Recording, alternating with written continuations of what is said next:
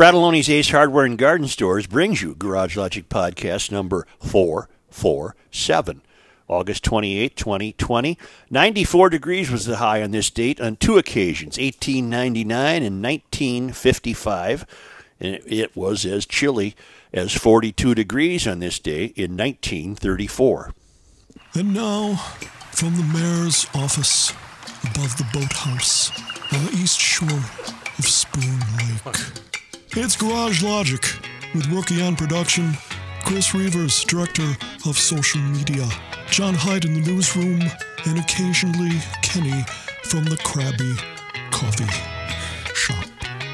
Here is your flashlight stuff, king, fireworks commissioner, and keeper of common sense, your mayor, Joe Soucheray. Reavers, so long as you texted me a photo of a very interesting bottle opener, Yes. uh, which is the uh, state of Minnesota on which is imposed the Garage Logic logo. Yeah. How do I get one? I'm uh, our our buddy Sean.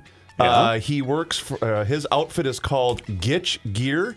Yeah. And he sent uh, he had connected with me a, a while back. I'd like a short answer. and uh, he said, "Hey, can I can I s- send you a couple of samples for the crew? He's just a huge fan of GL." Yeah. And I said, "Yeah, that'd be great." And so we, we got him connected with promotions, and so he he does these logoed ones that have the state, and these are awesome. Okay, that's that's enough. I. I, I have enough knowledge. His name now. is Sean. It's Well, we're all uh, entirely aware of uh, most listeners' reaction to our interview yesterday with John Strominger, Yep. uh, who is ostensibly uh, running against John Thompson for the House seat uh, 67A in St. Paul. And uh, many people, uh, well, what's the word I want? Uh, they well a lot Paid of them me the utmost compliment. yeah is a what they lot of them thought uh, it was a rookie bit. It wasn't a bit. Uh, John's a good man. Yep. Uh, he's 72 years old, and uh, as I noted, he perhaps is unprepared uh, for the realities of modern politics. Well, his campaign manager, Pam Tollefson, has agreed to come on with us today because I, I need to flesh out more of this. Uh, it's, it's not enough that we thought it was amusing uh, in some capacity. We need to know, uh, and I perhaps she'll help us understand the, just what the state of the independent Republican Party is in urban America. And uh, so she's agreed to talk to us, and we'll be speaking with her in about a half hour on the podcast. And I thank her uh, for uh, for agreeing to this, and uh, she'll be she'll be joining us. I have a note that I want to read. More than a note; it's pretty long. I'm not going to mention names because I don't think that. Well, I trust whoever this is. Joe, a coworker of mine at the Duluth Police Department, wrote this the other night after an incident he was involved in. His words ring true for a lot of us. Keep pushing back, and good luck. Quote, I'm going to share like I never have before. I'm going to do so because so many people truly have no idea. This story is not an anomaly and happens across the country day in and day out. All I ask is that you pause and read what it is truly like out here in the real world.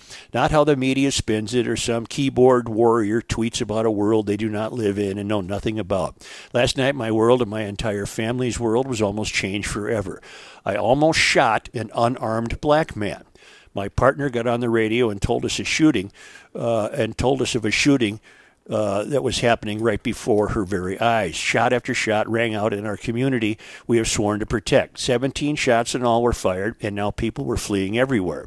My partners all went towards the gunshots. No race was said. No thought of our own safety was contemplated. We went because that is what we are called to do. We must help save our community no matter who is in danger and no matter the risk. My partners found two of the suspects, and I rushed to help them as they are yelling that they are not complying and now they are fighting. Uh, where are the guns used? Do they have them? Are they going to try and kill my partners? All thoughts as I pull up and see my partners on the ground fighting with one male, yes, a black man. Another black man is near them and turns to run as I approach. My partners yell, Stop him. I yell for him to stop, and he turned and ran. Where is the gun? Does he still have it? Is he going to shoot me? My partner. Is he an innocent person just out for a walk? I give chase. He continues to run around a corner. Is he going to ambush me when I turn the corner? Where is the gun? My partners are yelling for more officers. The male keeps running until I and my partner gain ground on him and he stops. Get your hands in the air. He does not. Get on the ground. He does not. Where is the gun? He turns his back, hiding his hands from us, still not listening to commands. Where is the gun? I'll, I level my pistol at him. I put my finger on the trigger. Is this it? Is he going to shoot us? Am I going to have to shoot this man to save myself and others? Will my wife wake up a widow? Will my children no longer have their father? Is our community going to change forever because of me? Will everything burn only because we went to help? Because we want to live and not die? Because we don't want to see innocent people in our community die? All this in about one half a second. My partner blindsides him, and now we fight because he is still li- still not listening. I almost shot an unarmed black man. Why was he unarmed? Because, unknown to me at this time, when he ran and turned the corner in front of me, he threw the stolen gun he was carrying in the bushes.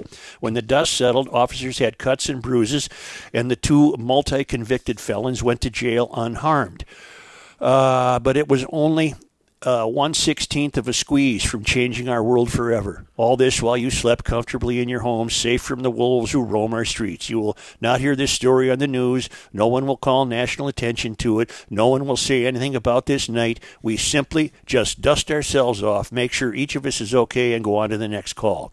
This is what happens all across the country more often than you could ever imagine. But we are racist and we have to change. There must be accountability. Police must be defended. Each and every day we dust each other, uh, each and every day Politicians and social media warriors bash us day in and day out. Our promise to you as officers is each day that we will dust each other off and make sure we're okay and go out into our community and die trying to make sure you are safe when you are asleep in peace at night. I almost shot an unarmed black man last night. I challenge anyone to get out of your comfort zone and ride with us. Take a day in our shoes and see what it is really like. The truth, the unedited truth. We ask for nothing in return other than allowing the truth to come out. Wait for the facts. Stop destroying us before we even have a chance. Stop pushing false narratives. Stand with us. Help us. We are not heroes. We are men and women just trying to do the right thing. Wow. And he, can you imagine?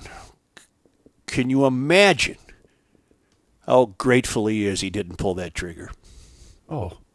Can you imagine how grateful he is, and what and what reserve that must have re- been required of him not to? He's one sixteenth inch away. God bless you, officer. I'm I'm glad you were able to bring that to a safe conclusion. Wow. And then you got to go to work the next night, Mm-hmm. and the next night, and and deal with Well, like punks you that aren't listening. Matt, on to the next call. You know. This on the day of the 57th anniversary of Martin Luther King's speech at the uh, on the mall in Washington, where there today there will be a march on Washington. You'll note that uh, Martin Luther King gave his speeches during daylight, and I have a good observation from from our, our correspondent Jordy. I really wish people would start asking these CNN and other media idiots why, if these demonstrations, riots, are so peaceful, why are they being held at night? The peaceful demonstrations of MLK were held in the daytime. If the intent was truly peaceful demonstrations, they wouldn't have to uh, have them at night so they can try and hide what they are doing. We would really like to hear the corrupt media's answer to that. Good luck, Jordy. It's a great point. As I say, 57 years ago today was MLK's wonderful, wonderful remarks in Washington, D.C., and uh, it would be wonderful to say that everything's improved, hasn't it? Oh, but it hasn't. It hasn't. Well, that has been the case with the protests here, Joe. All the protests we've had, especially early on after George Floyd um, was killed, um, the daytime peaceful protests were they, they were peaceful. Right, because of And daylight. As, as night fell, things took a grim turn. It's uh, quite a sea change we're facing in the Twin Cities. I, I brought with me uh, today's Pioneer Press. Uh, the play headline is Trump accepts nomination, but the uh, the second headline in bigger type is Calm returns to Minneapolis, and it's a photograph of one, two, three, uh, uh, three National Guardsmen in one of their Humvee vehicles, and in the background is Dayton's with the uh, that name still on the building. It probably is the corner, if I'm not mistaken, where there is the statue of Mary Tyler Moore tossing her hat into the air. But calm returns to Minneapolis, but the picture is of National Guardsmen. Otherwise, there would not have been calm. It's a it's quite a sea change uh, for the life in Minneapolis, which as recently as uh, we've been keep saying this, as recently as two years ago held the Super Bowl and the Final Four. Am I correct? A year ago. A year ago. Or I guess I should say last April. A year ago, last April. Well, uh, yeah. Right. Year and a half Of- ago. 18 When was the Super Bowl held here? January of what year? 2018? January 2018. 2018. So we, we held Feb- the last February, February. Final Four. There wasn't a Final Four last year. Yep. Yep. And when was the Final Four held here? What year was that? April of 2019. April, April of 2019. 20. Because there was no April 2020 Final Four. Right. And it's it's not really very conceivable right now, is it, to imagine a Final Four being held here right now No. Or even one in general. you know. because of the unknown temperament of the city. Well, even whoever wins the NBA, whatever their playoff uh, scenario is, whoever wins the NBA championship, uh, whoever, I mean, think about that. That was always a reason to go torch a, a lamppost downtown somewhere. when the Gophers won the the national championship. Yep. Well, we had Bob Crow tell us he was on riot patrol that night. Right, right. And by But the that way, was that was that was not that was young people just behaving poorly. They weren't lashing out at America. They were just unfortunately being college students who do what stupid college students do. They turn over a car because their team won a title. You know, Right. that's that's just a ridiculous, Well, but that's that's what life was happens. good. That's when Yeah. life was good. When I- life was good, you can turn over a car once in a while. I flipped over a traffic cone when Mankato beat the Gophers one night. That Did was- you really? Oh Did yeah. you? Oh, Yeah. he was mad. I he got all hopped up it. at the Midwest Wireless Civic Center, whatever it was called down there. yeah.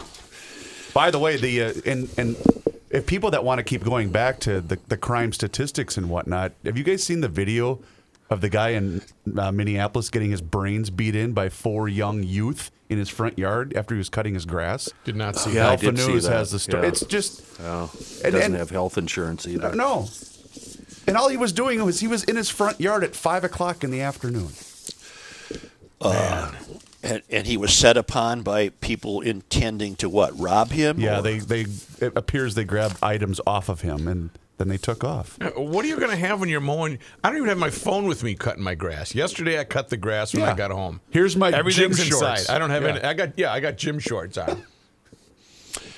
I just cling to my response. If someone tries to get my car, I'm just going to inform them you will have no idea how to drive it. Here you go. Try it. Try it. Let's see it here. No, in fact, here. Wait. Let me get out. Here. Get in there. Let's see you I'll do even it. give you a lesson. Yeah, yeah. You know what? What a transmission on an MG wouldn't be that much to watch the hilarity that would ensue.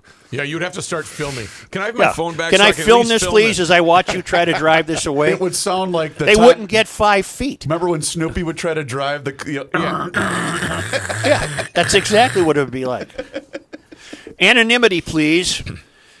Hail the flashlight king. I'm going to. Uh, this refers to what we've been talking about. Hail the flashlight king. My, Hail you. Hail you Not much spirit in that. Not much spirit. My in that. salutation is hail you. Mm-hmm.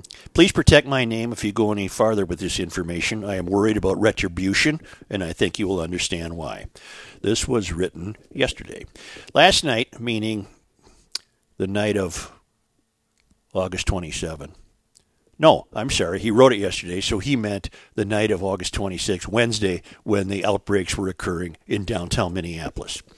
Last night around 9:15 uh, p.m., I became aware of the rioting and looting pla- taking place downtown. After watching about 20 minutes of the willful destruction and glee of the persons looting the electronic section of Target, I guess they were hungry. I took my dog out for our nightly walk. As I walked through the alley, I passed the house of Minneapolis Council City a City Council member Jeremy Schroeder, who was sitting leisurely around a campfire.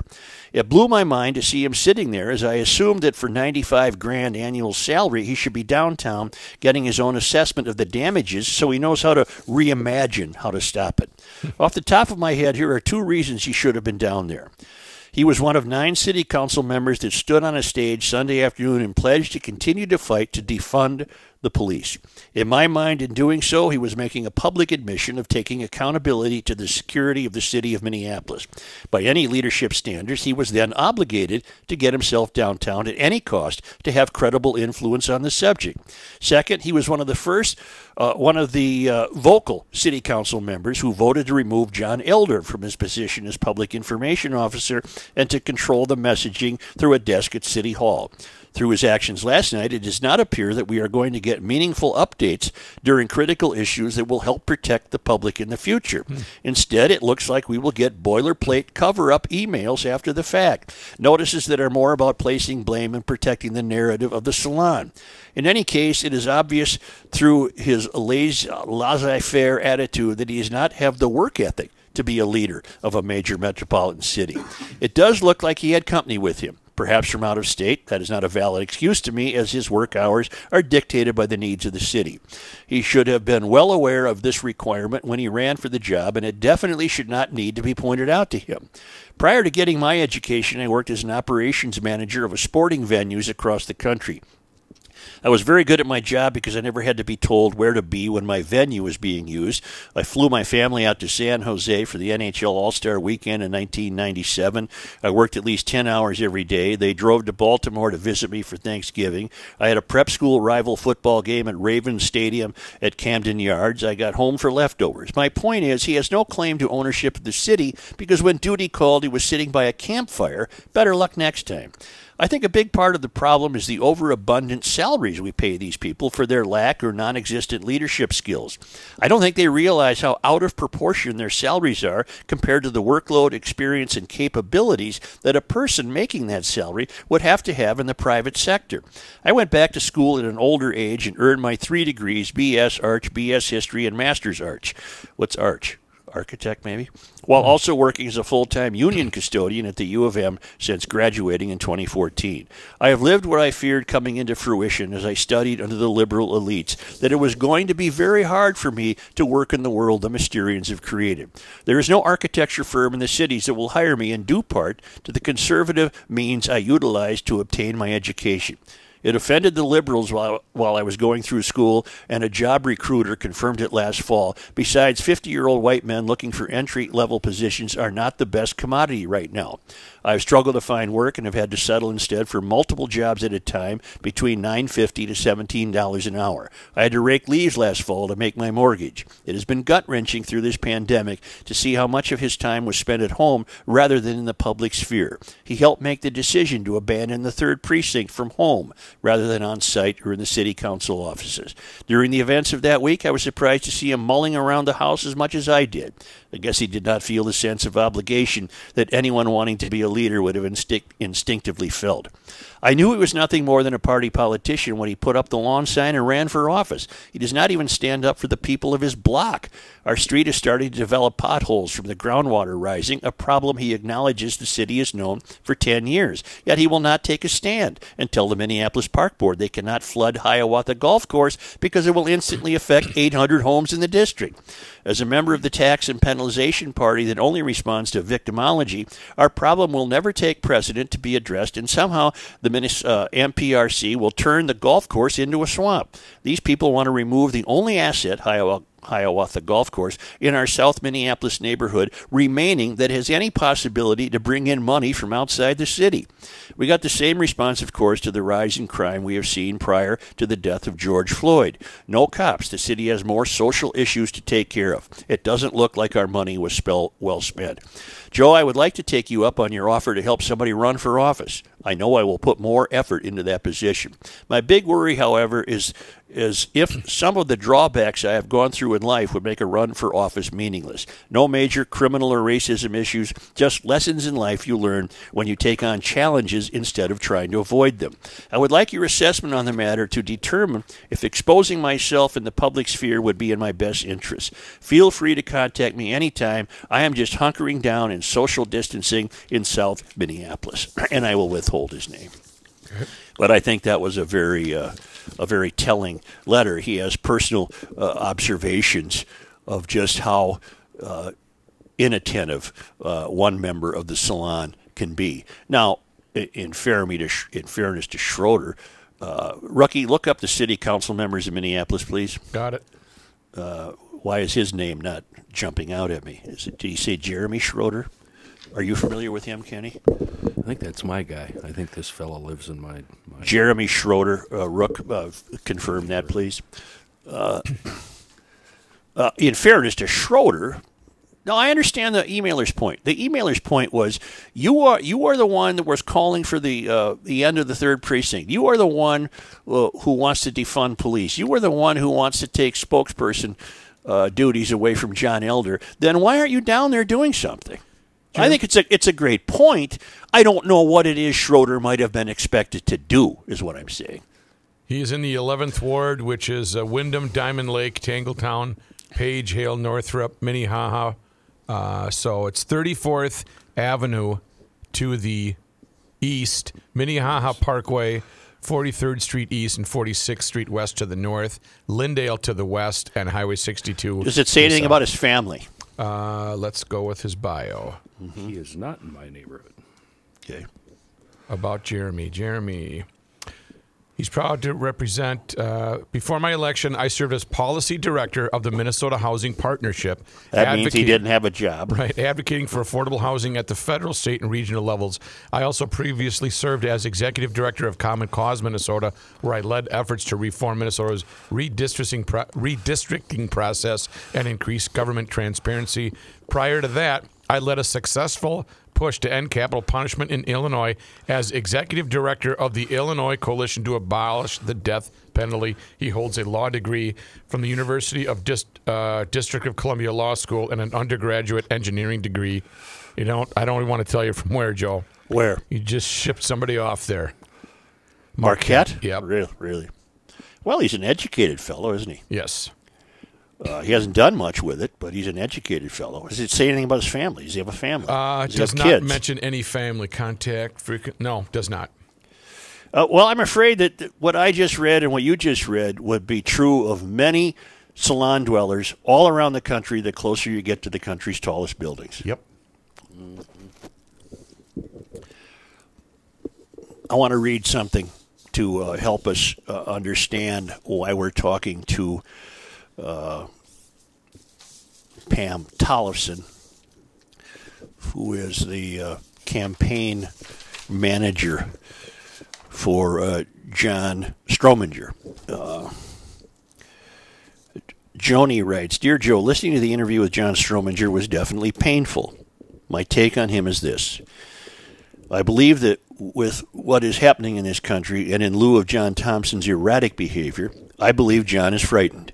He spoke about his mailbox being robbed and a car outside his home that he claimed could have had a bomb. If you, if you noticed, he never answered pertinent questions when asked and went about them by answering with something that was off the subject. I do not feel uh, at this time that he is interested in running, or do I believe that he has hopes of winning? In fact, he sounds as though he is hopeful he does not win. It appears he is afraid of retaliation. He also mentioned uh, in his age of 72 and that he just wants to stay alive. I realize it was shocking to listen to him, and it was amusing probably to most, but I was alarmed. I have hopes that he will drop out of the race and let someone at this late stage take his place, but it is doubtful. It's a very sad world we are experiencing. Best wishes, Joni Campbell. Uh, I think that's She's right. though. Excellent points. Yeah. yeah. I, I, I think I think again, my way of saying it would be, I think John, uh, and we'll learn from Pam how this happened. But my my my suspicion is that John uh, is, is is as we learned yesterday is just wholly unprepared for the complexities and realities of the dog eat dog world of modern politics. Because because here's a fellow who has a chance to, uh, in my estimation, to make great hay against the erratic behavior of his opponent. Uh, and, and in the in the dog eat dog world of modern politics, he should have a staff of about ten people. I'm sorry, digging up all the dirt he can on John Thompson, and making sure that his his would be constituents know exactly who they're voting for if they choose to vote for John Thompson, and that's and that's not happening, and that's what we can discuss with uh, Pam And uh, he's uh, essentially running unopposed. of course. And digging dirt on him has been relatively easy. Uh, who Thompson's running unopposed? Yeah. Well, they're both running unopposed. For their own party. Thompson now more than ever is running unopposed. Unopposed. I'll make another scooter run today if the sky's clear, because I uh, still don't have a car. So uh, I'm reliant on my Yamaha scooter. EcoFun Motorsports in downtown Forest Lake is your home for a full line of Yamaha products, a full line of wonderful scooters. As I say, they turn every errand into an adventure. A wonderful line of youth recreational equipment, and yes, that great lineup of Bintelli e-bikes. EcoFun Motorsports uh, is an expert on on the use and variety of Bintelli e-bikes, so you will never never leave there with the wrong one. You will be outfitted, fitted, and assured that you're picking the right one with their guidance. And it's just a, a great, fun way to bicycle. Uh, five different levels of electric assist. They turn.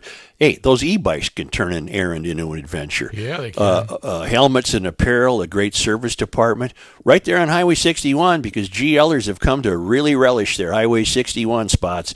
It's right there in downtown Forest Lake. It's eco fun Motorsports.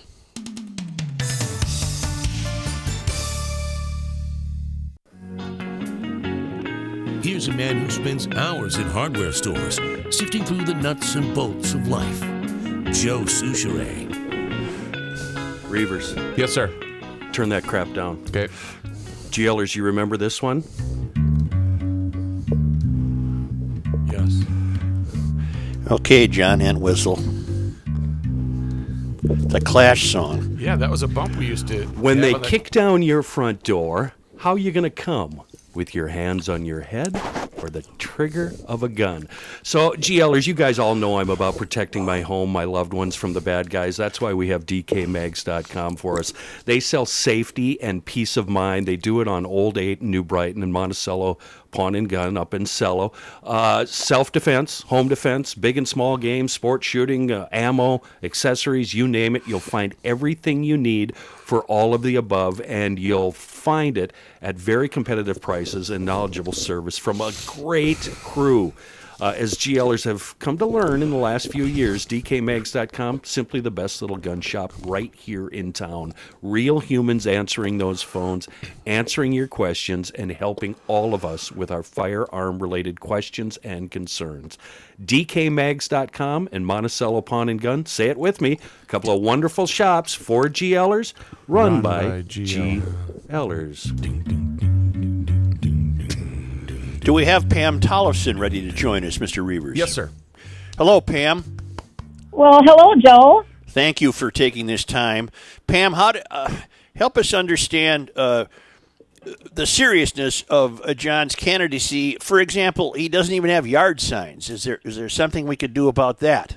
Well, Joe, um, we are going to be working on getting mailers and yard signs, but he did get into the race a little bit later than most people. So um, we are working very hard to get funds, donations, and we will be having signs. Believe me, um, we need to get the word out there. It's very important. I've lived here my whole life, and I care deeply about the East Side. And John has lived here for 20 years, I think, and he cares about the East Side. It's, it's really, really important that people know his name. Pam, how did you come to know John? Well, it all started when I saw the video of John Thompson up in Hugo. Mm-hmm. Um, I watched it like everybody else. I was outraged. I was very upset. And I reached out to the Republican Party here in St. Paul. And I actually was upset with them. I said, Who is running against this guy? They told me John Strominger. And I said, What can I do to help him? Mm-hmm. and I got together with John. We've only met a few times in person, and we we talk on the phone and we email, and we're we're moving ahead. We're moving ahead with his website, um, his Facebook, and then we're going to have meet and greets. We are going to have signs. We have only two months to do this all in, but we are going to do it. Is it unkind of me to say that he sounded to me a bit unprepared for the dog eat dog world of modern politics? Um, I don't think you're being unkind. I think that you are partially right. But in this world right now, there are so many people that run that didn't have a background of politics. Right. Um, what matters is he can learn very quickly. And the biggest thing is he cares about everybody. And he is smart. He is very knowledgeable about topics. Right. Um, I do believe in him. He just needs to be guided and helped a little bit right now. And we're going to make some real harsh realizations with him that he does have to toughen up. He he admitted to us that this is he is stretching himself. I believe was the term he used, meaning he's he's experiencing dynamics in his life that he had never previously experienced uh, when it came to running for office. Uh, yeah, he his career was a maintenance engineer, and he worked in different capacities at rescue missions, and uh, I think he worked as volunteer actually with the disenfranchised and people of all races. So he has that knowledge, um, and he has his the heart. Um, running for politics is not easy. It is um, hard to be a candidate. So I think many people are stretched. I don't think he's the only one. I think he is the one admitting it. Pam, uh, when I say dog eat dog world of modern politics, uh, he's been thrown a big giant softball right over the home plate that he can hit out of the park, but he's got to take on the erratic behavior and study the history and learn the deepest, darkest information he can find about John Thompson, who the whole world saw threatened to burn down an entire city. Uh, you would think that that alone would propel John into into more uh, uh, more of the public realizing who he is and why he would be uh, the opposite kind of candidate to John Thompson. But that work has to be done. That I don't know if he's comfortable with that. Well, he wants to speak his he wants to speak the truth. And he has said he has said that it's unacceptable behavior. He has said why aren't democratic leaders denouncing him? Why isn't he being forced to resign? I don't understand why people are still supporting John Thompson, and John Strominger also believes that.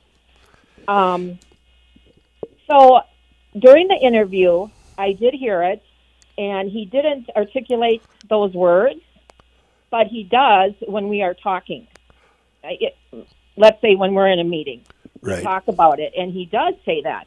So what he has to do, what I believe, is to call out John Thompson definitely for his behavior and what is his behavior going to be if he wins? Is he going to show division because one person is one race and another person is another race? Mm-hmm. I want John Strominger to show the person he is that he cares about everyone of every race. He Well, I want. For- I want John Strominger to stand up with a sheaf of papers in his hands saying, We have examined. Uh, I don't even know if you'll find anything. Let's put it that way. I don't know if you'll Are find you anything. Talking about John Thompson's past record, Yes. we have that, and I am. Um, we have to find out if that is. I haven't gotten word, or, we, or John either, that that is hundred percent accurate. hmm And we do have his records, and I am having some people look into it. We want to make sure that this is for sure him. I think you're wise to do that, yes. Yes, and, and we're not going to just throw it out there. Um, but we are going to. I like I said, I am having somebody look into it, researching it before we um, actually put it out there. Well, I, again, I can't uh, uh, disagree with that. You're taking a wise precautionary step, and I think that's the way you have to do it. But I think there is material there to be mined that would be helpful to Strominger. Uh, yes, I, I agree. I agree. Prior to Um, prior to your involvement, uh, and you, it sounds like you did so out of a charitable nature, just offering your help. What what has have you had any role in politics in St. Paul? My role in politics is very little. Um, I have Joe, I have lived on the same block on the east side my whole life. Mm-hmm.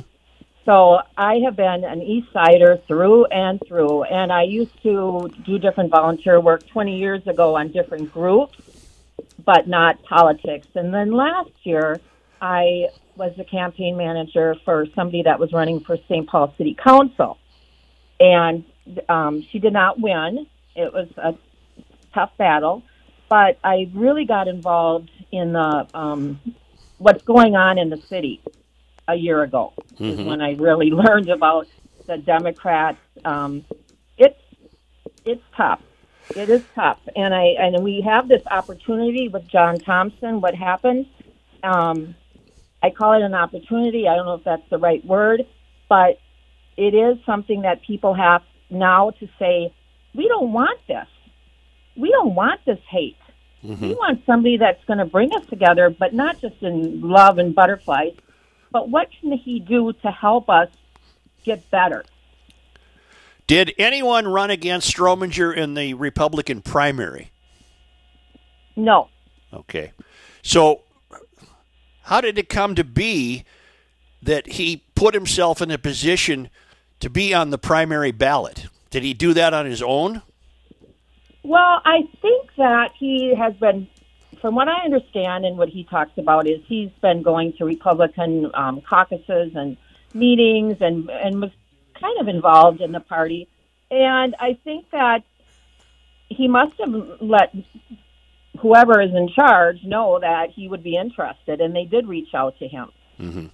And I I know that you're skeptical, as everybody is. I did read Twitter last night myself, um, but I I want people to know that first off, he is not a politician. We know that. Okay, we know that he's going to struggle with certain things, but in the end, he can he can do a hundred percent job better than what the alternative is. And what is the alternative? Well, the alternative is uh, hatred. That is correct. And that is one thing John Thompson can shine way through. That is what is going to shine through is he does not have a hateful bone in his body. He does want he does want to do what's right. For the east side.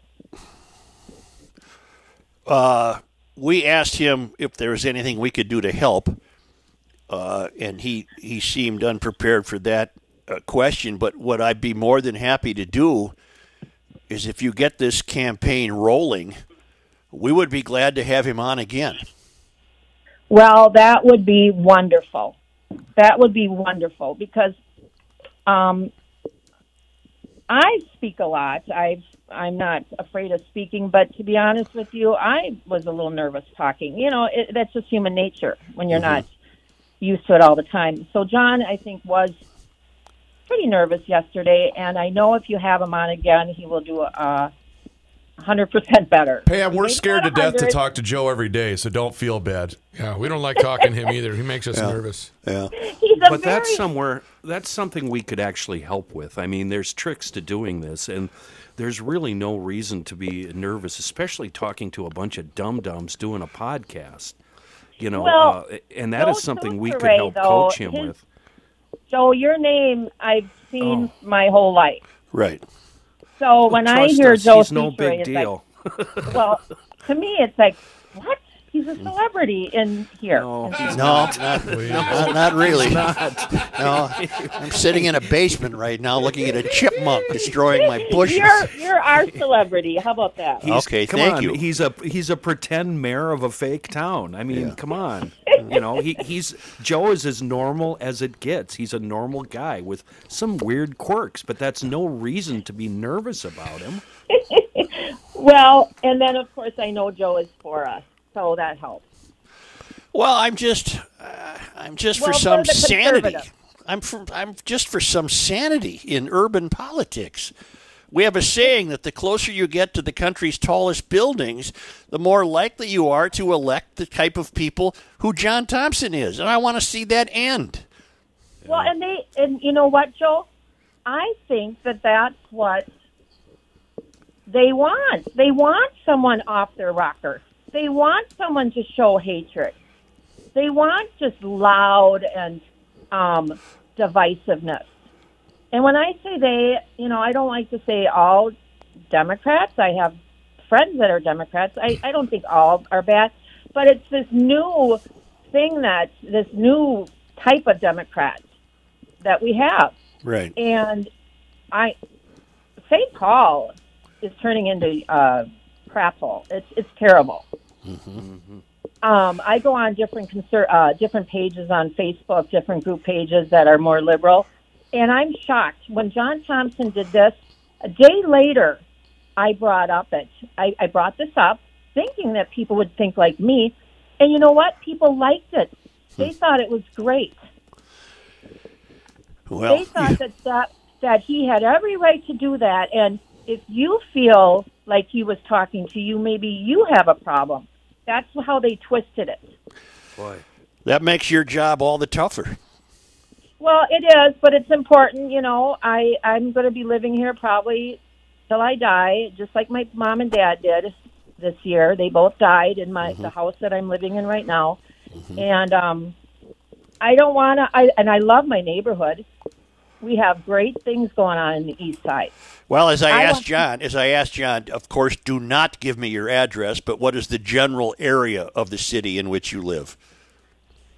I live north of Maryland Avenue um, in the Payne Phalen area. I'm sure, I know it.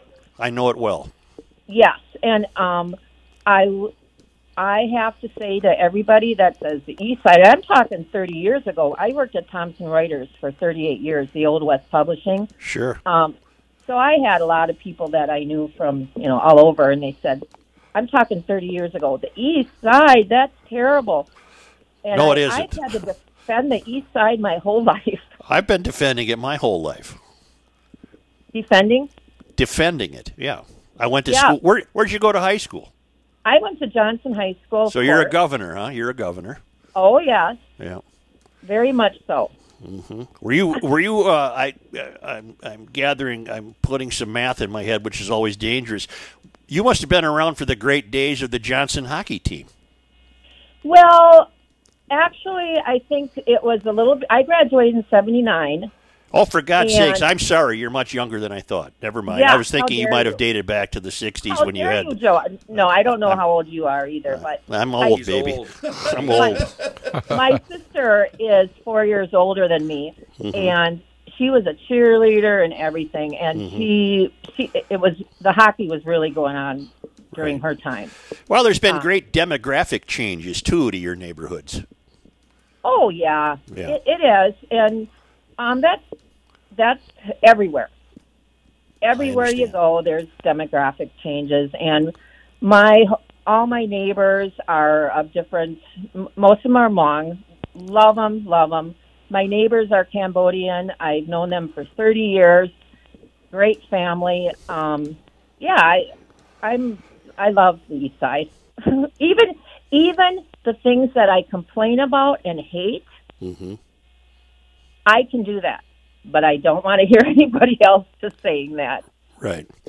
Well, Pam, you've got your work cut out for you, and uh, we wish you the best. And you're you're doing the Lord's work, and uh, all the best to you. And uh, I, I, uh, I, I again, I, I think you've got a real chance here because your opponent is so off base. Well, I'm hoping that that yeah, I'm hoping that the people that live on the east side think the same thing. I do too, but you've got to get the word out. I know, I know, All right. Joe. All right. Well, We'll thank be in. you, we'll- for, thank you. and I appreciate you having me on, and thanks for the conversation. Thank you. We'll be in touch. All right, talk to you later. Thank you, Pam Tollefson, who is uh, helping John Strominger uh, maybe get a push start to his campaign because right now it's stalled. It's it's not going anywhere, and it needs to go somewhere. And uh, maybe they'll light a fire under John, and off we go, huh? Yeah. I think next time his go around is going to be much improved. Mm-hmm. That's that's what I'm thinking. I think you're probably right. I hope so. I think so. We'll, uh, we have a state fair memory today, don't we, Reeves? Yes, we do, sir.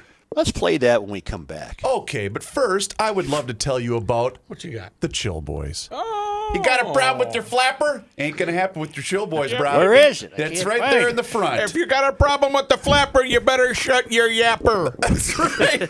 Chillboys.com. Go on their website and you can see their entire selection. Today, I am rocking the performance Chillboy boxers right now, bro. Take a look. See, What are they the, got what are the black short? ones. Yeah. What are the short ones? The I don't like the ones that make me look like I'm wearing bicycle shorts. Yeah, I think those are the bamboo, the bamboo, uh, not the performance, but just the regular bamboo boxers. Yeah. Some guys like that. I personally would prefer a little extra room in the uh, in the I, area. I Yeah. stand Yeah. in front of the mirror for 20 minutes after I put those babies on. Yeah. Just, just lightly turning every angle, baby. Oh. Thanks God for help the me. visual. Chillboys.com. And don't forget, orders that are over $40 ship fast and free in the entire country of the United States of America. A great local Minnesota company that is loving their partnership here with GL. I've received a number of emails from satisfied people here and there and everywhere. Make your switch now at Chillboys brand on Twitter and chillboys.com. When you place your order, please, please, please let them know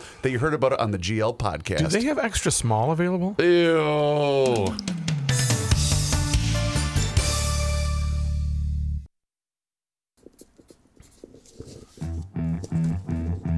University of Garage Logic, 98. College of Self Esteem, zip, nada, nothing. Here's Joe Soucheray. Don't play the nipple bass, bro. Nipple base, nipple base, right. What you right got now. over there, Broski? I do have. I just pulled up the GarageLogic.com website. oh yeah. Um, it is a new revamped, has a lot of energy on this website. More importantly, though, um, if you click on the GL store icon, we've got some shirts available. We have Garage Logic gear. And all you need to do is click on the button, the drop down. There's the pushback. Uh, there's the uh, soft style t shirt that's got the good luck on it and the Garage Logic logo, a Suchi's signature with Garage Logic. That's a black t shirt. The uh, other one's black, and GL pushback is a By the way, soft blue. The first day, I was informed that the GL logoed shirt. I believe we sold over a hundred shirts the first day that we launched this. Really? Yeah. I, I so I got to get one because this is a limited. This is a limited run of these shirts. Well, Do we you, even have them in stock yet? Are we selling stuff that we don't even have? no, we have them in stock. But- yeah. Oh. but if you keep scrolling down, yes, we've got the University of Garage Logic with the Fighting Stogie running, the Garage Logic podcast T-shirt, and the quarter zips and hoodies. Uh, you would be a, prou- a proud to wear. You got one on right now, Reeves. And one of the one of the people emailed me and said, "Why aren't you guys doing your standard misspelled T-shirt of the year?" Yeah, Yeah, that we was my should've. next question. Also, if you're a CI girl, we have the CI girl uh, sh- uh, shirts available with the pink sleeves, and there's a grand, brand new Garage Logic podcast long sleeve for the gals for the CI Oh, yeah. girl in your family. You're talking about this they one all I got come on a right size. They Yeah. all come a size too small, right? Those CI girl shirts. yeah, Aren't we tight, being baby. misogynistic? Yes, Krabby Coffee. Shop, the tumbler with Kenny's fat face on it. And uh, But just keep all in sorts of mind great stuff. the the state fair T-shirts. This is a limited run. These aren't going to be available forever. So that's why you want to get them. While this would have been the run of the Minnesota State Fair in Garage Logic. Uh, plus the uh, I didn't see these the special edition 21sters for ladies and for men. Cylinder Index T. This is great stuff. And normally you would be at the fair buying these T-shirts, but obviously we're not. But we're giving you a way to get them online. So go to GarageLogic.com and click on the icon that says GL Gear. Dearest Mayor, I refer you to the podcast of Wednesday, Aug 26, where 31 minutes in you read my email, thank you by the way, where I posed that the Mysterians don't want to simply dispense with law enforcement, but replace it with their own. I invited you to call me a conspiracy theorist, which you did. That's fine. I can take it. Well, I called you, Bill, a conspiracy theorist in, in the in the jocular way of someone saying, "Call me a cab." Okay, you're a cab. uh, I'm not a nut job, just a very concerned citizen with an understanding that poo-pooing history can lead to its repetition. I'm sorry, repetition. I now turn your attention to the podcast one day later, yesterday, at about 4850. You say the only way that incidents of police mistakes can be prevented is no police force. You proceeded to ask, what will replace it? At 5020, you say there will still be police with guns, uniforms, etc. And 30 seconds later, you observe that some new order will have to take place of that, and that's what we fear, and that's what we don't know. Are we both conspiracy theorists? Please take a moment to explain the difference between your fear and mine. God bless GL, Gumption County, and the USA Bill. Bill lost Loftus. Okay, I think I can. I've been saying that I think what the mysterious, I, I, guess, Bill, you and I don't have a difference. I guess what I've been saying, not I guess, what I've been saying is that the, at the deepest corner of the mystery are people who believe that authority itself is but a novel construct of white patriarchy that it's a it's a whimsical idea uh, dreamed up back in the day, and to the current Mysterian, authority represents oppression. Everybody with me so far? Yes. Yep. Yeah. And if authority represents oppression, then it logically follows that authority shall not be recognized or respected. It, it can be as a, a, a micro example, such as uh, is it Emily Larson, who's the mayor of Duluth? Is Yes, that her name? yes. Yep. Uh, It can be such a micro example as the mayor of Duluth wishing for the word chief to never be used. She she hid behind the idea that that might be offensive to Native Americans, and it is not because she didn't know what the word meant. And it suggested to me that it's not the word chief that she's worried about. It's the idea of there even being somebody who would be the head of something. The Mysterians don't see that. They don't see authority having a place. Now, here's where Bill and I joined. Uh, I don't want to call it a conspiracy theory because we're not conspiracy theorists. What I would call it is what then will replace it? Because something must. You cannot have eternal chaos. So, what will replace it is what we don't know will be the invention of the salon. What will replace police as we know it today? Because I, I clearly believe the salon wishes to eliminate it, and in the in the uh, in in the back of their mind is what they're eliminating is any responsibility to acknowledge authority, and they're learning this in the failed academy. So therefore, what will replace it? And that's I'll conclude there. Uh, Bill and I will conclude. I, we don't know what will replace it, That's but something scary. must. But That's something must. But something must, or you will have uh, uh, just uh, eternal mayhem. But we have we, we have sort of a clue that whatever authority figure they replace it with, it's going to be a uh, it's going to be a dictatorship because they're not going to. That's not a. That's that's fair. Yeah. But it's what going they'll- what they ineffective. what, what they will want to do is replace authority with their own power to exercise what they will replace authority with. And we don't know what that is. You want to know how ingrained in the human spirit auth- uh, the respect of authority is? I'm not talking about race or gender or anything. You know, it, it's in, it's ingrained in the human in human nature that for the order of civilization to proceed with some reasonable responsibilities. You know how early that gets ingrained in your life? Two St. Paul coppers saw me in the garage last night right around dinner time, uh, or at just shortly after dinner, and stopped just to say hi. One of them, uh, uh, Rooks of Palliers, Tom Reese. Yeah, great. Uh, great and they St. Ju- they just stopped, and I said, "What brings you to the neighborhood?" And they said, ah, "We just said stop and say hi." They no sooner pulled up than a four-year-old raced out of my house and said, "Papa, what did you do wrong?" well, where do I start? okay, but think of that for a minute. Th- No one ever told her that. No one ever told her that. That was an instinctive knowledge. Go get Mimi. Yeah. And Mimi said, You just take him away. Finally. But no, no. The larger point is by repl- it'll be a, a, a Herculean task for the salon to replace authority. It's it's part of human nature for there to be authority. And if authority is thought to be nothing but a novel construct of old 200 year old, 300 year old white guys, then therefore it's invalid. And we intend to replace it. We just don't know what you intend to replace it with. I think there's probably 250 million Americans who will reject whatever it is you attempt to replace it with. Yeah. Yeah, and that's that's the divide in the country right now. It's why when you're driving down the freeway, speed limit 70, you're doing 70. You see a trooper up ahead on the median. What do you do? You Slam slow on the brakes. yes. Skid marks even and though- all. Even though you know everything's cool. Yeah, Man, it's there's been a- ingrained. There's It's been there. a cop car parked on Hamline, and they get me every day. I slam on the brakes of the scooter only to realize there's nobody in the car. the light goes on, the monkey hits the button. Uh huh. Yep. It works. Yeah, it really does. You know, I don't know why I just thought of this, but did did, uh, did sports think about you know when they all did their protest and whatever for whatever reasons when that's their choice? Did they realize that they did that on the night that the RNC probably got their largest number ever? I, I just right. I, I found that watch. yeah exactly. I mean, do, do you think that that ever entered their their thought going into that decision?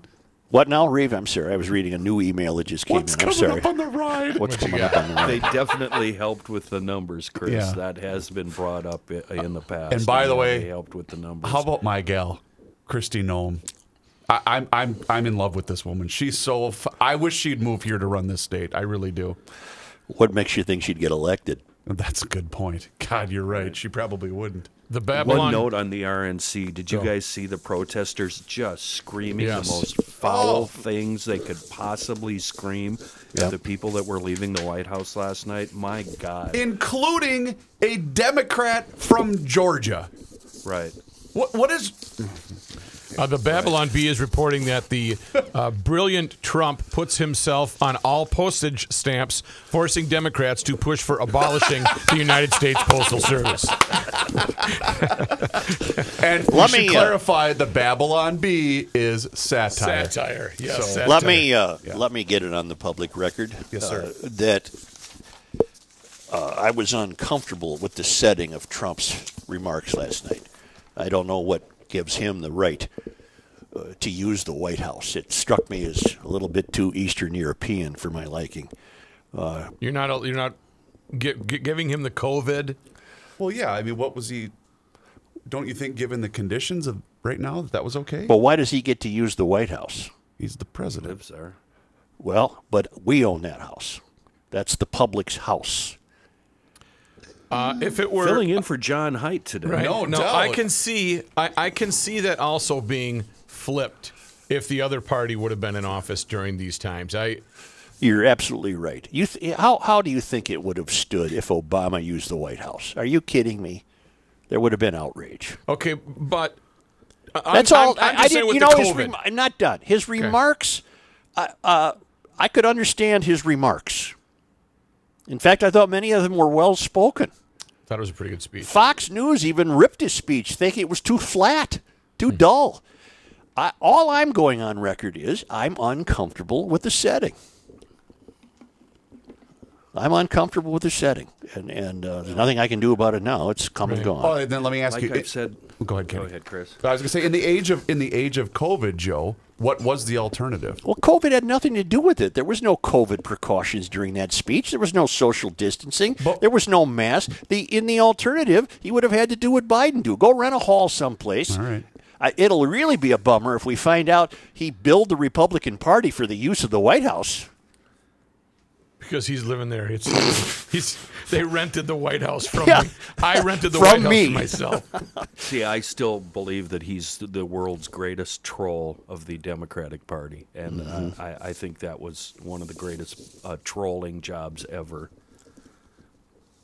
Well, Got you upset? it, it's it's it's. I found it unnerving. Uh, I, I I guess uh, I guess maybe I hold a minority view in that. Uh, maybe I'm overreacting, but I just No, found I, it. I've, I've seen that it reaction elsewhere. It, it Yeah. just hasn't been from people who think sane, sanely. Was it weird? Yes. Did it irk me to? Was I upset about it? You know what? In this day and age, I'm not surprised by anything. I'm not surprised by any political. Yeah, that's a, that's a reasonable way to look at it. That's a reasonable way to look at it. Dear Joe, last time I wrote, I urged you to introduce Kendall Qualls to Garage Logicians. I was grateful, yet not surprised, that you conducted an interview with Kendall, who is a black American who unites rather than divides. Next, my intention was to send you a thank you note carefully written on a Kendall campaign postcard.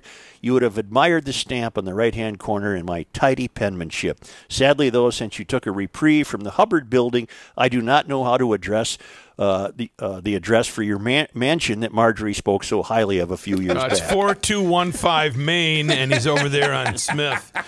Perhaps Rookie, whom I've missed, will share your specific whereabouts with your growing audience unless you really are above the boathouse on Spoon Lake. That's where I am. I'm on, the, I'm on a serious note, I humbly attempt the following link. Currently, events cause you to broadcast from your elusive address connect us to the delightful success of the GL podcast. Although COVID 19 news has confused us more than clarified a trust in a higher being, you and your crew have attempted accurate reports and provided a few laughs. As a veteran home educator, I often worried last spring about most families' unexpectedly long distance learning.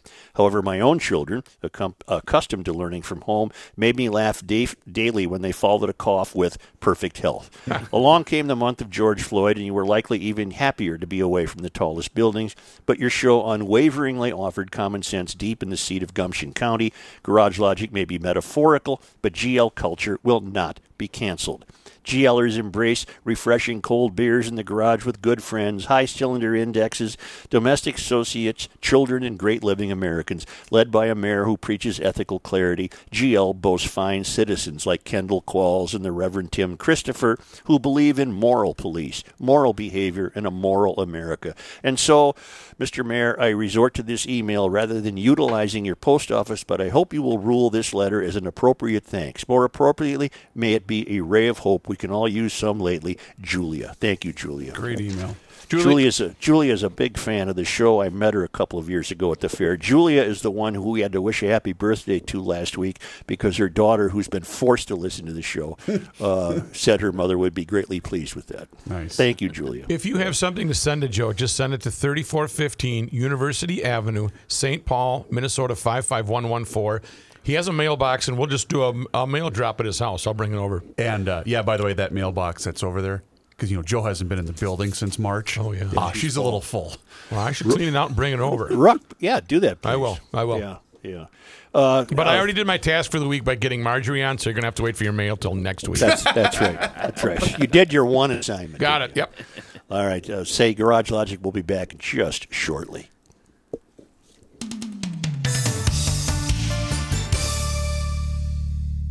Where are we? Holy cow! Here we go.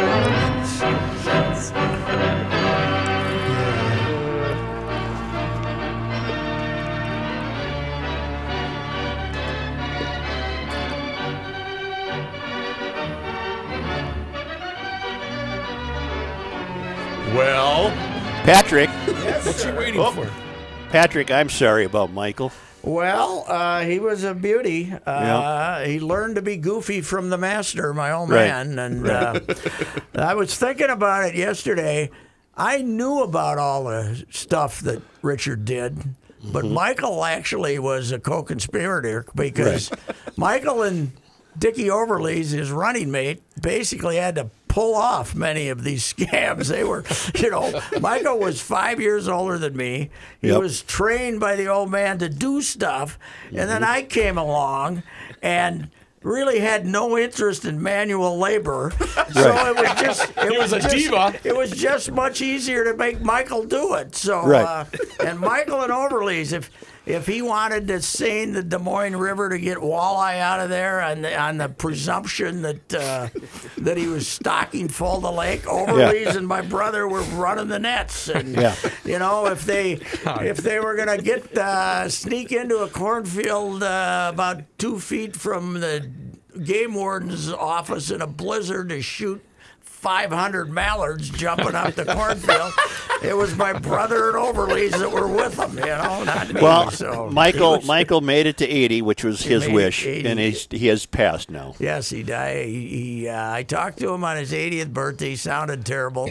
He was complaining that the uh, doctor that he'd seen three weeks earlier told him to get his effects in order. And Michael said, hey, that guy had a bleeping lousy bedside manner, but he was right. You know, he was, he was, he, he also Oh. had it right. But uh, Are you Michael? Were you Michael and your sister adopted? yeah, we're all adopted. Okay, right? Yeah. okay, Uh, Michael was the first, and Yeah. then I came along five years later, and then five and a half years later, and then they decided that uh, they wanted a girl, and they got Meg. They got and Meg. Meg went at uh, age 50 with M- MS and Right. had a had a terrible time. But I, I was thinking, Meg, you know, used to write me letters. I've told you that. yes, She she wrote. She was concerned about you, and and uh, you took care of that. So Meg was Mm-hmm. yes, happy. Yes, yes. Well, I I was trying to think of the ultimate Michael Reusse story. Yep. And I, this is it. He was a good track guy. You know, he was fast. He was a good sprinter. Might even made the state if he didn't smart, start smoking Luckies at 15. Yeah. Slow down a That, step. that didn't help. slow down a step. But the big track event down there was the Howard Wood Relays at in Sioux Falls at the the Augustana facility there, and the track, Right. and there'd be a, it'd be a carnival, and Michael's Michael was over there with the Fulda track team, and Darwin Dime was the track coach, and he gave Michael the keys to go out to the van, right? Mm-hmm. The key, his school keys to go out to the van and Michael saw that there was a, a, a key shop across the street there, right? God. Oh, So, wow. so he took Darwin's keys over there and had keys made to get into the school.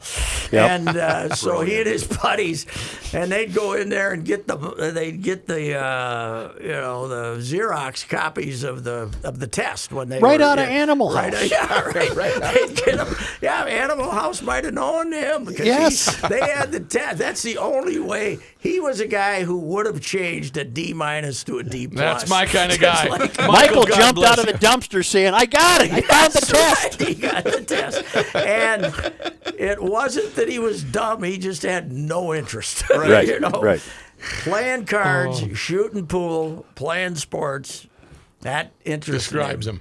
The old man started a restaurant, the Dixie. That cost him another ton Oh, of money. God. He urinated away another pile of money on that one. From about 56 to 58, down in this old building that he owned down down Fulda. Well, downstairs in the basement, The that, Dixie. the Dixie. I don't know Sounds why. like a really Why the quality hell was it called we, the for Dixie? all I know, we had a Confederate flag in there. I don't know, but but in, uh, but for three years, the basement of that was basically the official card room of Fulda High School. My brother and his buddies played cards in there every night, all summer. Fi- And it wasn't necessarily poker; it was five hundred and baccarat. High stakes? We Yeah. talking high stakes? Oh, they play for some money. Yeah. they play for some money, but but probably guys in their early twenties, you know, guys like Matt, Matt McConaughey and Dazed and Oh, yeah, yeah. confused all the way down to the high school guys. There were there were two tables of card games going in there every night. And the old man had come down and try to roust them once in a while, but they they were like rats. They came back, man. They were down there all the time. So. Anyway, he was uh, he was quite the character. Did you see the uh, golf? I tweeted out this golf story because Pat Thompson reminded me of this. Pat Thompson, who worked for me with me for years at the Right. St. Paul paper, and Michael were playing Augie and I in a match out at Edenvale, which is Bent Creek now, and uh, I missed a, about my third short putt on number eight. And You hooked a threw, two-inch and putt. threw my putter up in the air. I just whirled it up in the air and it stuck in the tree. And it stayed up in the tree, and we were all looking up in the tree, and I, we found it, and it was obvious it was going to stay up there. And Michael said to Pat Thompson, he said, "We're in trouble now because the putter wasn't going to fall down, and I wouldn't be able to use it as a weapon Oh. anymore." So he was uh, he was a beauty. One time I threw a club in the tree and I borrowed Denny Lean's clubs to throw it up, to throw Denny Lean's clubs up. stuck up there, yeah, too. and Denny Lean finally realized, wait a minute, stop throwing my clubs. yeah, we were, uh, you know, I didn't really want to, you know, my value of clubs I didn't like. I didn't even want it back, so I putted with a two iron or something the rest of the days. Pat, I assumed last night when I turned on the Twins game that they were having a weather delay. I even went to the radar and saw, oh, yeah, it's raining. And uh, I did not know that they had uh, uh, They called had- the game off. had- and uh, I think well, how many baseball games got played? About three, right? Yeah, three or four. wasn't What's many. surprising is Milwaukee played a doubleheader, but they had They had protested the night before. They had canceled the day before. Apparently, they're going to play today. I've checked, but uh, they might get.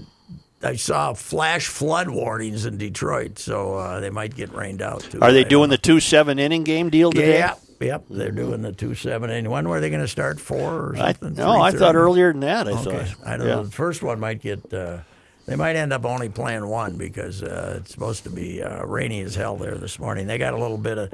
Apparently, that uh, lightning we had at uh, whatever morning that was, whatever time that Four was o'clock this morning. Four it hit o'clock this morning. Yeah. might, Yeah, might have been 4:30. hitting Detroit here. I don't know.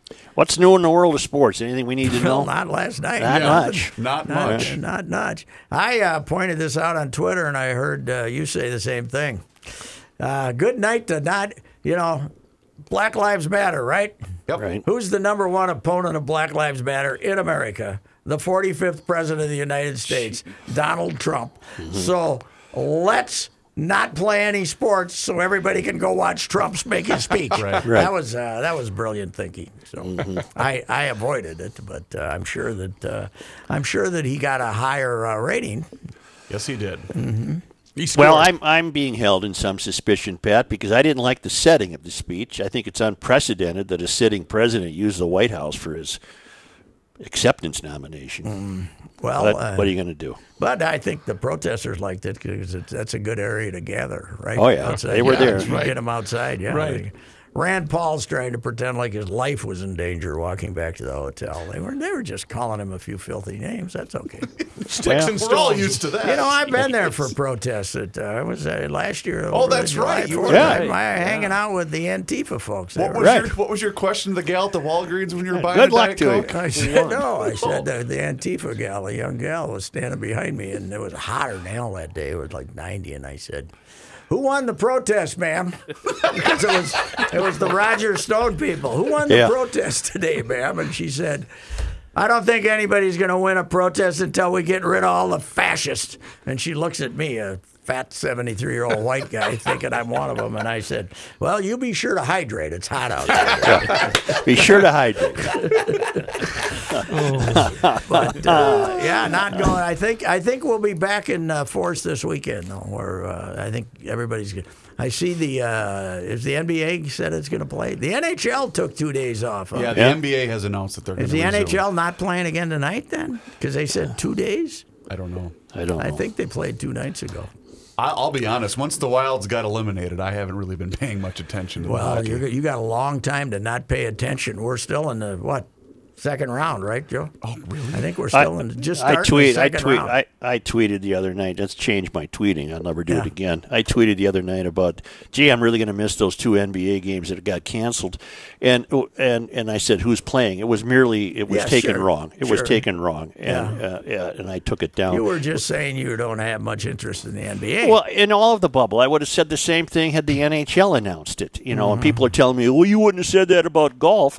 Well, I don't think that's analogous. Uh, I, I, I don't. you I were really don't think. expressing It, your own level of interest. I think. I, that's Weren't all you? I was doing. A yes. student of the game, right? A student Well, of the game. and in your defense, you basically called these uh, revamped playoffs folly from the get go. I think the whole seasons are nothing but a large asterisk. I, I, they they did it for a money grab, and the bubble stuff ain't working for me as Now- a as a fan. Now that we got her going again up in Europe too, we gotta we gotta think the fall surge might uh, might be reality too. Oh, yeah. yeah. That's because I somehow this sneaky little virus, that big ocean can't stop them. I don't know why you'd think those little bugs would say, "Yeah, this is too far to fly. I'm not. Stop it. I'm not going over there. I want to be able to see it." Well, That's we've my said goal. that. I I should too. I chunks of uh, Chunks of. Corona. Chunks of Corona. Spray the air with some kind of a thing that colors Like a blue light or Yeah, something yeah, like that. Okay. That shows it to You me. want to spray hydroxychloroquine in the air That's and have right, it be visible. right. Yeah, well, I go in the pool every uh, about every three days and drink a few mouthfuls of that chlorine, so that, that keeps me healthy. But, but not everybody's got a chlorine filled pool. That's right. That's That's right. right. That's right. So if you want to come over and have a drink, come on over. All right. Thank you, Patrick. safe. All right, talk to Thank you, and God bless Michael. Yes, sir. All right, thank you. We're going to be can't be back with our scramble. It's campaigns. uh, Okay, that didn't work too well, did it? Two, let's, uh, take two on that one. Okay, Patrick let's Bracy take it. Canopy. This is we're doing this not only for the listeners to Garage Logic, but for posterity, right? Correct. It's campaign season, and here come the negative ads. The biggest negative ad is the one coming from your insurance company. Talk about negative. Captive insurance agencies increase your premium every six months. The Canopy Group is an independent insurance agency. We only offer 12 month policies, not six month policies that can increase premiums twice a year. At the Canopy Group, we promise to give clients the best coverage for the best price year after year. Our annual review guarantees it. We have 16 companies and 30 professionals.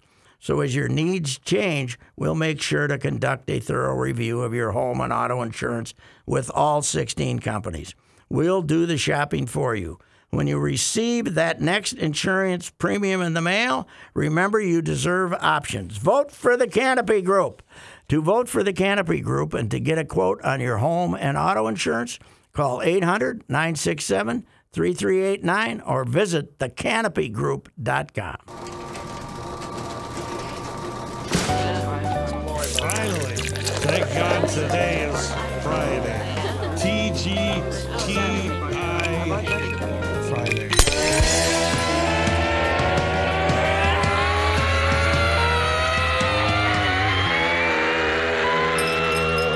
It's the scramble. It is the scramble, and it's brought to you by our friends from Elevated Beer, Wine, and Spirits, the official refueling station of Garage Logic, Hiawatha, and 42nd in South Minneapolis, Highway 61 and 4th Street, because of course we own Highway 61 here in GL. And don't forget about their ordering menu online. Flat $5.99 fee if you live inside the 694 494 loop. Elevated will ship that product right to your front door or place of business.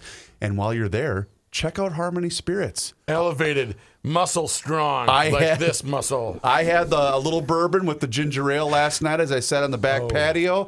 It was absolutely spectacular. A lot of GLers have been stopping in the tasting room, and I know uh, we're going to get uh, the the oldest kid you used to have, Joe, a little bit of that rum because he is a what did you call him a rum snob? Is He's that- aficionado. aficionado. Aficionado. So make sure you go onto their Twitter account too and register because uh, Harmony is giving away a bottle every single month throughout the rest of the year to a lucky subscriber. So check them out. Their products are handcrafted, made right here in Minnesota, and they are very proud to support the Garage Logic podcast, Harmony Spirits, on Twitter as So well. it's Friday. It's 11 o'clock when we've recorded this. Yeah. So I might be done working for the day. So Uh-oh. me and me and Harmony might have to have a little chit chat. Only because they come to us every day from Mumbai, India, courtesy of our friend Tom Lyman. It's on this date in Minnesota's history. And on this date in 1977, August 28, Lake City's Ralph Samuelson died. Does anybody know why Ralph Lake Samuelson City, was Ralph famous? Samuelson.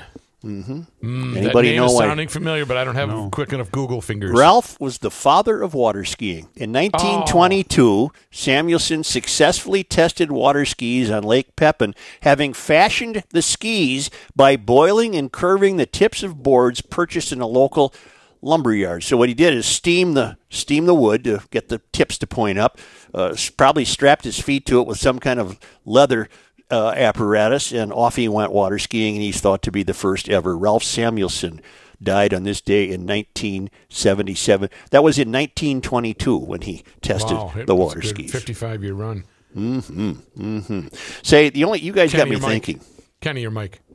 What about Kenny's Mike? Uh, Such, uh, what I said was I'd love to know what boat he used. He was Wouldn't the that be first guy to something? s- he was the first guy to say, "Hit it." Hit it. yeah, yeah. Yeah, right. Hit it. You guys got me thinking with this uh, news of Harmony and Elevated. yes, sir. Uh, well, nothing would go better with that than a, a big load of stuff from Grundhofer's Old Fashioned Meats in Boy, Hugo. you ain't kidding. The brats, the steaks, the burgers, the sliders, you name it. Uh, You know what we're doing tonight at the Mikulski backyard? It's fire pit night, and I bought the, my last run. I bought it was the whiskey brats. I don't remember. It's whiskey peppercorn. Only had half of them. Froze them. This is the beauty of Grundhofer's. You can freeze those brats, and then at the ready, take them out, and you might have them two weeks later, three weeks later, whatever the case may be, and they still taste delicious. Okay, we're not ending right now. I'm not done telling you about the splendors of Grundhofer's Old Fashioned Meats in Hugo. It's right on the north end of Hugo on Highway 61. Uh, the turnout of GLers has been so overwhelming that Spencer's adding on 2,500 additional square feet to keep making these glorious products like the meatloaf and the ever changing variety of wonderful brats. It's all there for your weekend pleasure. It's all there for your week long pleasure at Grundhofer's Old Fashioned Meats at the north end of Hugo. Uh, and I can't recommend it highly enough. Grundhofer's Old Fashioned Meats at the north end of Hugo. Boys, we're not going to be uh, ending right now. Do you want to know what else we're doing this weekend or no? No, I'm going to tell you that if, if this works according to this texting I've been receiving, uh, Jennifer Carnahan, the head of the Republican Party in Minnesota, could be calling us uh, momentarily. Okay. And and I, I think we uh, owe it to ourselves and to John Strominger and to Jennifer Carnahan uh, to bring her on and let's see what she has to say about the this race, uh, District 67A in St. Paul. Uh, I, I hope that uh, I, her people have said, Do you want Jennifer on right now? I said, Yes, that number I gave you. So they have the studio number. Okay. And we'll give it a moment here I'm monitoring it as we speak. while we dream of Grundhofers and EcoFun. And we should also make a quick mention. Rook was talking about GarageLogic.com and buying the State Fair T-shirts. We're going to end the show with a great State Fair memory in GL. And th- Oh, this, this was one of point. my first uh, times working with you guys. I was back in the studio running the board because Angie was out at the fair with you trying to help Hmm. Sharon Jones get set up with a microphone, and then Marjorie interviewed Sharon Jones at the State Fair. I what we're going to do, loved. Yeah. what we're going to do is provide that as a bonus part of today's GL podcast. Yeah. We'll, we'll end the GL podcast conventionally, and then uh, stay tuned. Keep listening because we'll be bringing up that tremendous State Oh. Fair highlight. I think throughout the uh, the next week we should offer you know just some highlights. Absolutely. A virtual Garage Logic State Fair with Yep. whatever. Boy, I wish we had the. Um, I wish we had the audio. This was that. It was, this was my predecessor that was the producer at the time, but that was the uh, the, the big fat uh, pig. That farmer. Oh, I love that. Remember the guy that just nodded? That'd be a hell of a yep. Yeah, I, I I don't have access to that, but that that was just that's a great memory of you trying to interview that guy when he just nodded and he said, "You gotta Yep. you gotta give me something to work with here, Art, Elmer." Art, you got to help me. Yeah. Uh, you you got to answer the questions. And uh, how much food does this take, uh, Elmer? And he just kind of nod quite a bit. Do His you have wife the was highlight uh, where the band was playing to close out the uh, day's events, and I was throwing. I can't remember what I was throwing. It was either cookies Sweet or French Martha's. fries. Yeah, it was uh, Sweet up on Martha's. the stage. I'm trying to Yeah. belt out corn dog blues, and he's throwing cookie crumbs in my mouth. And I You have guys the keep picture- talking. I'm still working You're fine. on this. Yeah, you got. I have the uh, picture actually that was taken backstage um, by your wife, uh, Mrs. Reavers, of uh, me. Uh, uh, how do I put this? Uh, prepping for the broadcast. Yes. Okay, I think Getting know my you're. Yeah, getting your notes up. notes together. And I believe uh, your response to that photo to me personally, Kenny, was if you make that your profile picture, I will bleeping kill you. and I, you know what? I almost tweeted it the other day. Yeah. And uh, I, I thought up a lie to spin around it so I wouldn't get in trouble by management. And I just decided, you know what? They've been hearing my lies since uh, the, the late 80s, actually. And uh, they wouldn't believe the lies. So I'm not going to tweet that photo and let them. you know what I miss right now the most? Free food. Mancini's at the fair. running Yeah, over. I yeah. knew it. I Mancini's knew it. running over. O'Gare bringing down a Reuben.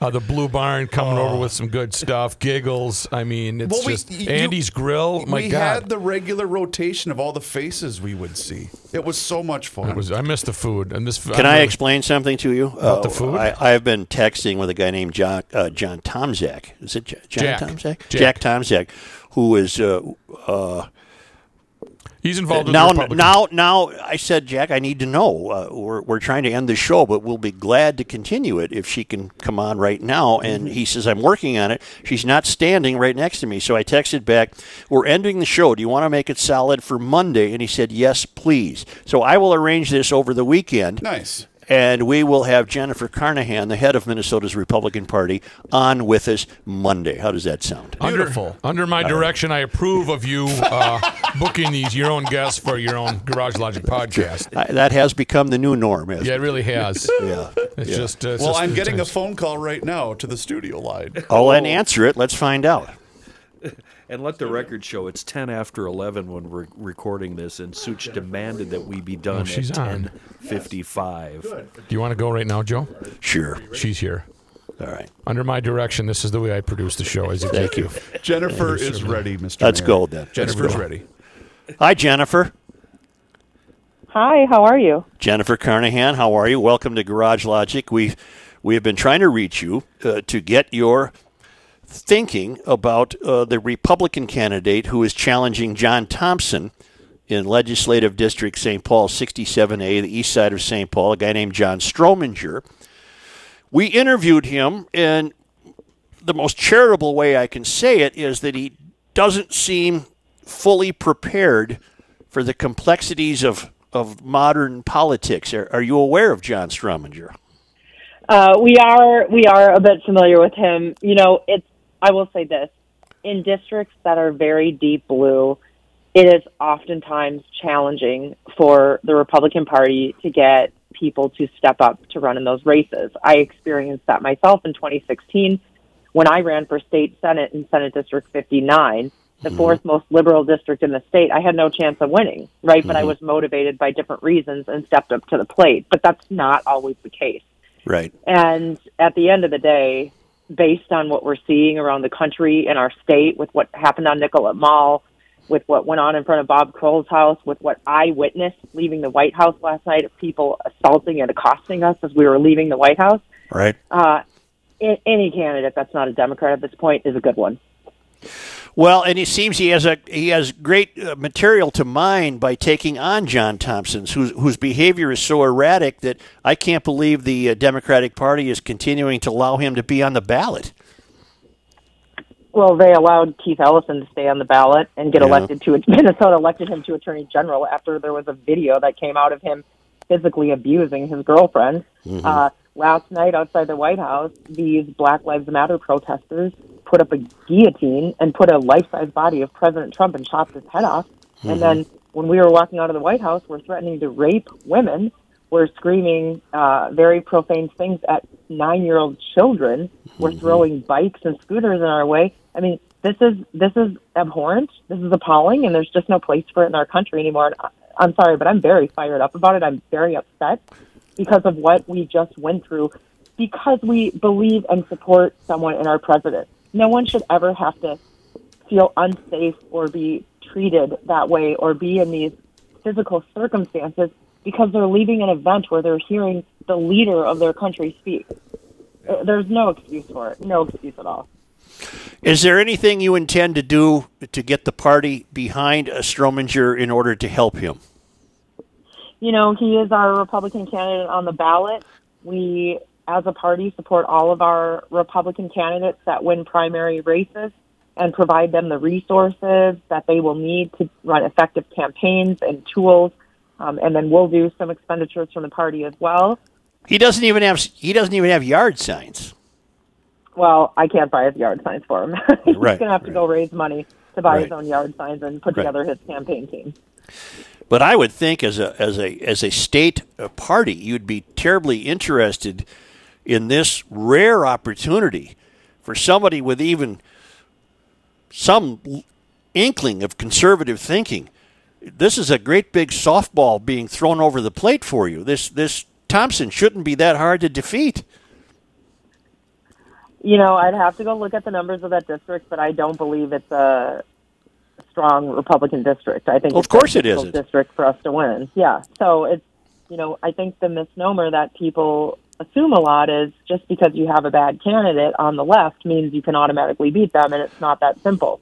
You know, Ilhan Omar is probably the worst candidate in the country. Let's be honest. The likelihood of us beating her on November 3rd is going to be very difficult, even though we've got probably the strongest candidate we've ever had in Lacey Johnson mm-hmm. running against her. Same mm-hmm. thing. When I ran in 16, it was an 85-15 Democrat district. I got 22.5%. I mean, that's great, but I had to work incredibly hard just to get that many more percentage points, and it didn't even come close still. So they can make all the mistakes they want to. They can be vitriolic. They can be divisive, and they do, and they are, and they will continue to do it, especially in these safe blue seats. But you know what? It may not be just about the one seat. We're going to hold them accountable statewide and nationwide. And we're not going to stand for it. And because of actions like this, we are going to ensure we're delivering our president another four years. We're going to deliver the state to Jason Lewis on November 3rd, and we're going to flip congressional seats, and we're going to keep our majority in the Senate and flip back the House because the people of Minnesota are not going to stand for what's going on in our state and country. Well, please give Strominger a look, please, and uh, we'll stay in touch with you. And one more, Sounds good. Jennifer. This is a rookie here. Um, if the president is ever available, available and he's coming to Minnesota, we would love to have him on as a guest in Garage Logic. So I know you are very We will- powerful. We will put forward the request, absolutely. Excellent. And when are you going to run for Senate? Right now, my goal is on delivering our 10 electoral votes to President Trump on November 3rd. Copy that. All right, thank you, Jennifer Ca- uh, Carnahan. Thank you. Take care. All right, all right. Well, that I'm I'm, I'm not hopeful that Strominger is even on the state's radar. Uh, so basically, what, what the the full disclosure is is we're w- Republicans are willing to give up that district because it's so what did she call it so blue? Blue, yeah. Yeah. Well, You know what her history is? Hmm. On November 11th, 1976, Carnahan was left on the back doorstep of a rural hospital in South Korea. Five months later, she was adopted by a Minnesota family and she graduated from Osseo in 95. She got her master's of business uh, from the Carlson School of Management. Well, she's she's living. The, She's got the street The creds. dream. Yeah. That's the American dream. that's the American dream right there. yeah. Well, That's you know what that story proves once again why this is a great country, the greatest country in the world. Yep. well, but that doesn't do much to help Strominger. No, That's it going to doesn't. have to be. Uh, I think we've done what we can do, and we'll be glad to. Why, uh, uh, uh, Rook, make a note and book Lacy Johnson for the show. Uh, Omar's opponent. Got it. Lacy Johnson. I believe that's his name. Yeah, let's have him on. It's let's have him on. That's Underall. No, that's that's from uh, Caddyshack. That's right. Lacey Underall.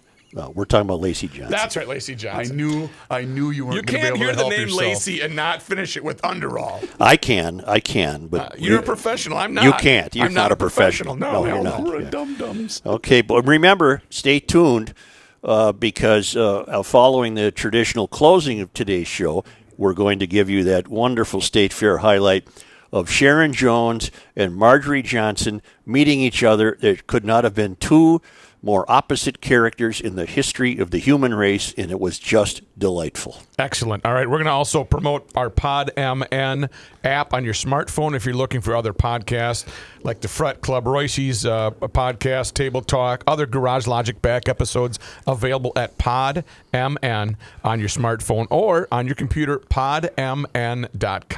That's podmn.com. This is Garage Logic, our virtual Minnesota State Fair. Here's Marjorie meeting the late great Sharon Jones.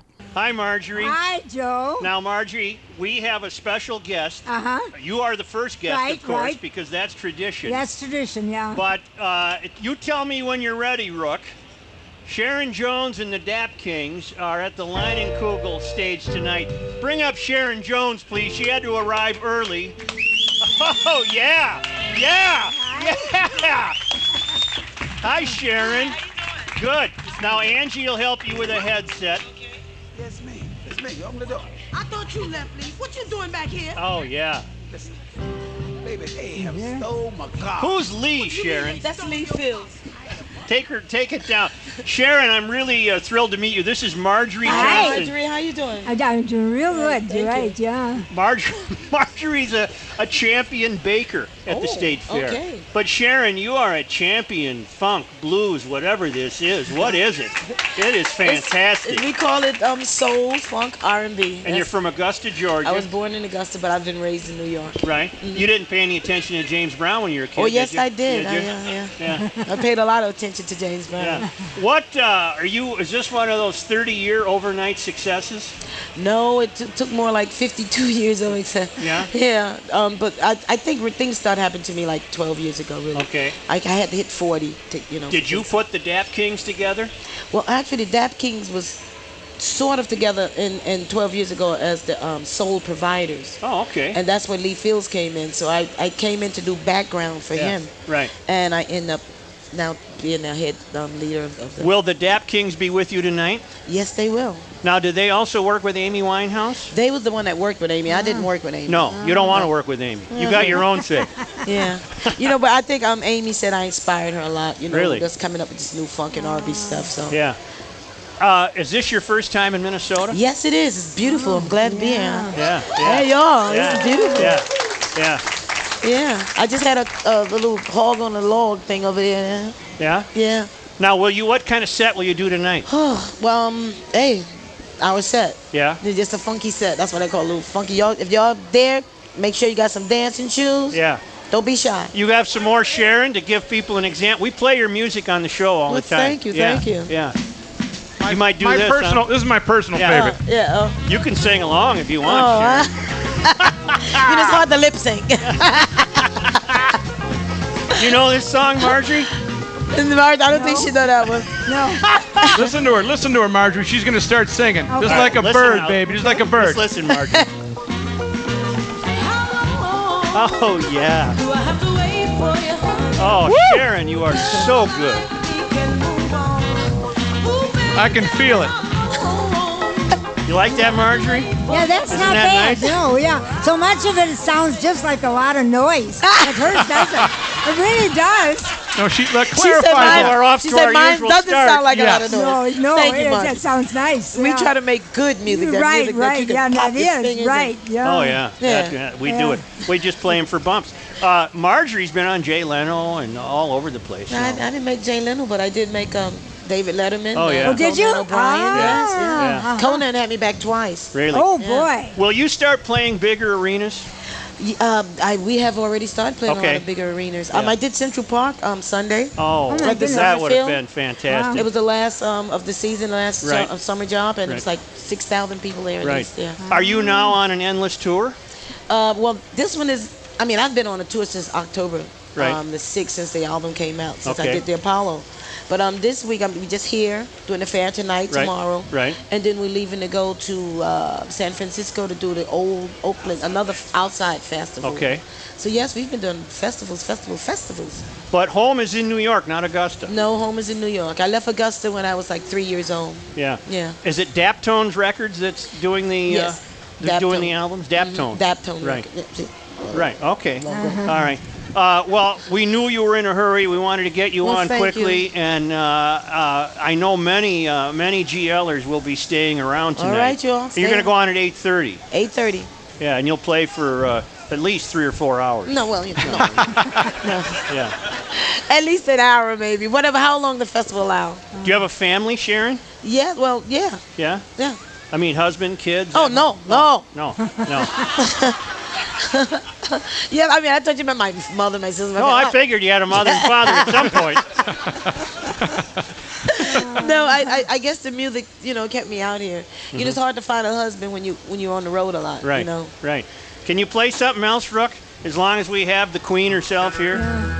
Oh, Oh, oh, please, man, oh, please, man. please. Makes Aretha's my- got nothing on you.